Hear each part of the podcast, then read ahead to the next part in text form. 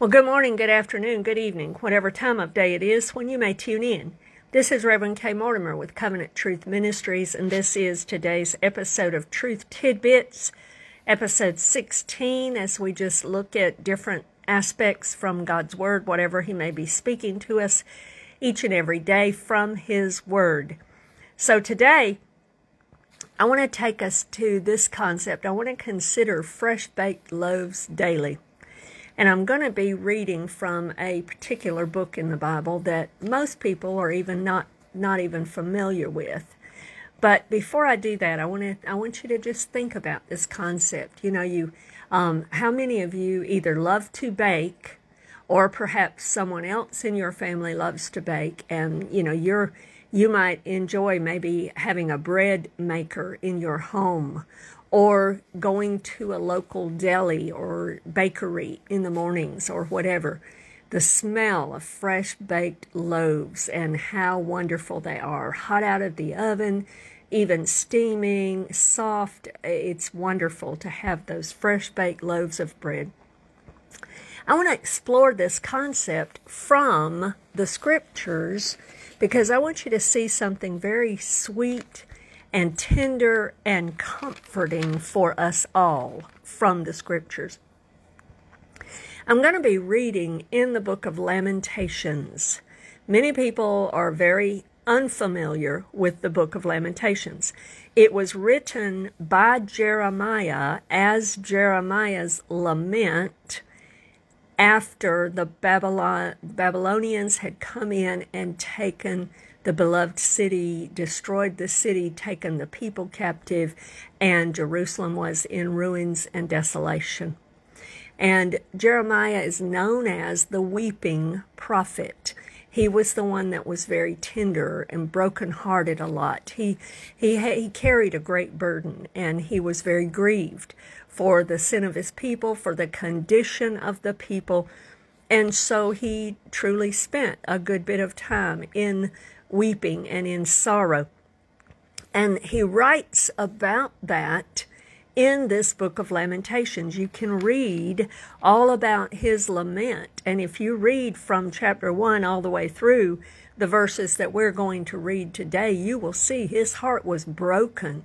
He was really crying out to God out of deep anguish and sorrow and, and just brokenness of spirit and of heart.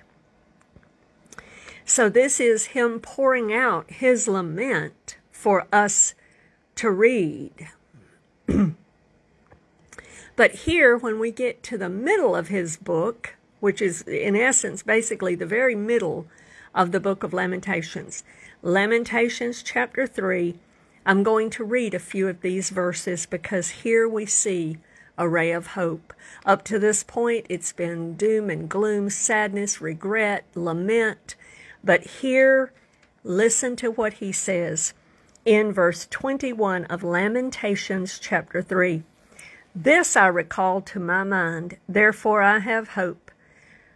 Through the Lord's mercies we are not consumed, because his compassions fail not. They are new every morning. Great is your faithfulness. The Lord is my portion, says my soul, therefore I hope in him. The Lord is good to those who wait for him, to the soul who seeks him. It is good that one should hope and wait quietly for the salvation of the Lord. So here we see Jeremiah in the midst of all of this pain and sorrow and anguish of heart yet reminding himself. You know, it spoke in the Old Testament days, in the days of David, about how David encouraged himself in the Lord. That's what we see Jeremiah doing here. He's encouraging himself in the Lord by bringing back certain truths to his mind in spite of his circumstances. In spite of his circumstances, he recalls what he knows to be true about God. Who he knows God is. That in itself will preach to us. In spite of our circumstances, we must be ever mindful of who our God is and what He is to us. We need to know His character, know His ways. And sometimes when we can't see what He's doing in the natural and our circumstances are all skewed and, and maybe uh, disappointing for us, yet we know Him well enough we can trust His heart. We know that nothing at all shall separate us from the love of God. He does love us in spite of what our circumstances say. So we see Jeremiah doing that here. He recalls this to his mind, and therefore it gives him hope. That word for hope is talking about patient endurance in expectation of good.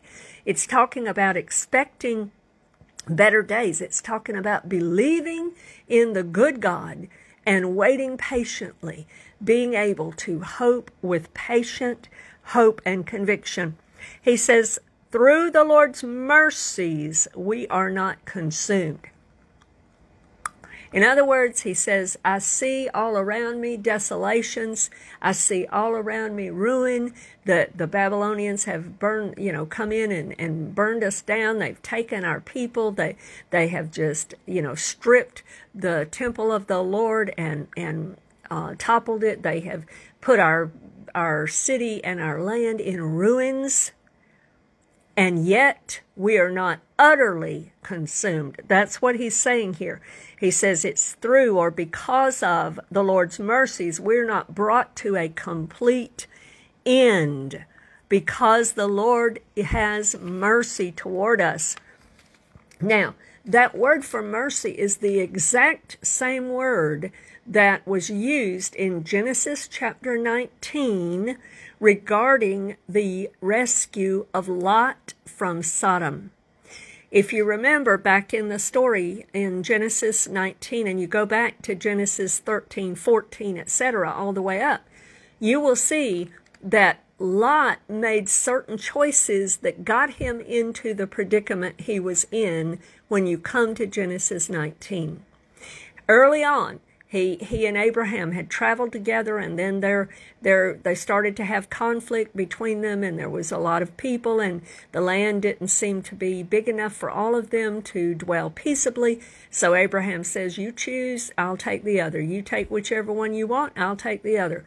And so Lot looks toward Sodom and he looks with a longing. In a sense, that's what that word is telling us. He's he's kind of looking, going, "Hmm, that looks really plush. That looks nice. It's attractive to my eyes." There's a longing there. So he looks toward Sodom and he says, "I'm going this way." That's all nice and green and pretty. And looks can be deceiving now. I'll just throw that in there. And obviously they were in Lot's case. So anyway, Lot goes that way. Well, a little bit later, you find that he pitched his tent towards Sodom. In other words, he gets closer. He's gotten a little bit closer. He's gotten a little bit closer. Before you know it, he's in Sodom. And, the, and he's already had to be rescued one time. Abraham goes and rescues him in chapter 14 for the first time because an enemy has come in and taken Lot and a bunch of the others from Sodom. Well, they come back, and Lot goes back to Sodom. He gets so involved, he's actually in the city gates, meaning he had become one of the chief people in the city, one of the elders or, or leaders in the town.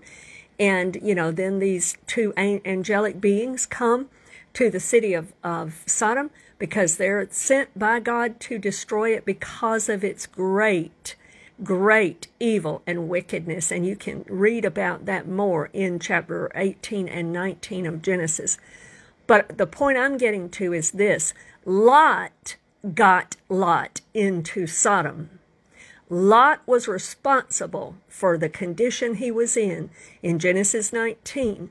He was responsible for being a part of this evil, wicked city. Now, the Bible does call him righteous Lot in other places, so there was a there was some um, some degree of of good remaining in him inside his heart whatever. And because of the covenant that God had with Abraham God in his mercy got Lot out of Sodom. Even though Lot got Lot into Sodom God in his mercy got Lot out of Sodom. That is the best picture and a beautiful um, picture right there, the very first time it's ever used in Scripture of the mercies of God. And Jeremiah is saying here that it is because of those same kind of mercies. This is the very reason that we are not brought to a complete and utter end, done away with, and finished. In other words, it might look like we're ruined, but God's not completely done with us. We've got something better yet to hope for, and yet to come, and yet to believe God for. And that will speak to us as well, because no matter how ruinous our situation may look like, there is still hope that we can lift our eyes and hope in God, just like Jeremiah did, because we're not utterly thrown away and consumed. And he says, Why is this? He goes on, For through the Lord's mercies we are not consumed. Why? Because his compassions fail not. That word for compassions is rakam, rakam, and it is one of my favorite words in the Old Testament. It literally is talking about the womb of a woman that has a baby inside. It's talking about how that womb cherishes that baby. It nourishes the baby, it protects the baby, it supplies the baby with everything it needs, it wraps that baby in its warmth and in its safety. That's what the womb of a woman with child is designed by God to do. And it's that love of the mother that is is being careful. That mother is careful in how she eats and what she eats and, and making sure she eats right and all of that because she knows she's nourishing not just herself, but she's nourishing another living being inside of her. And that being is loved, and that person is treasured and cherished that's what this word for God's compassion means. It's as if He is like that mother. It's as if He has that kind of a mother's love that says, you know what? I love that child, that child of mine. I love that child. I'm going to wrap that child in protection and in covering and in blessing. I'm going to provide for my child. I'm going to take care of it. That is these compassions. And beloved, these, the Bible says right here, those kinds of compassions, that tenderness from the Father God in heaven toward you and toward me every single day. He makes that fresh and brand new for us. It's as if He bakes a, a brand new loaf of bread for you every single morning. I want you to understand the personal nature. This is personal, it's intentional, it's compassionate, it's loving and kind toward you. God, in His forethought, is looking ahead and He says, You know what?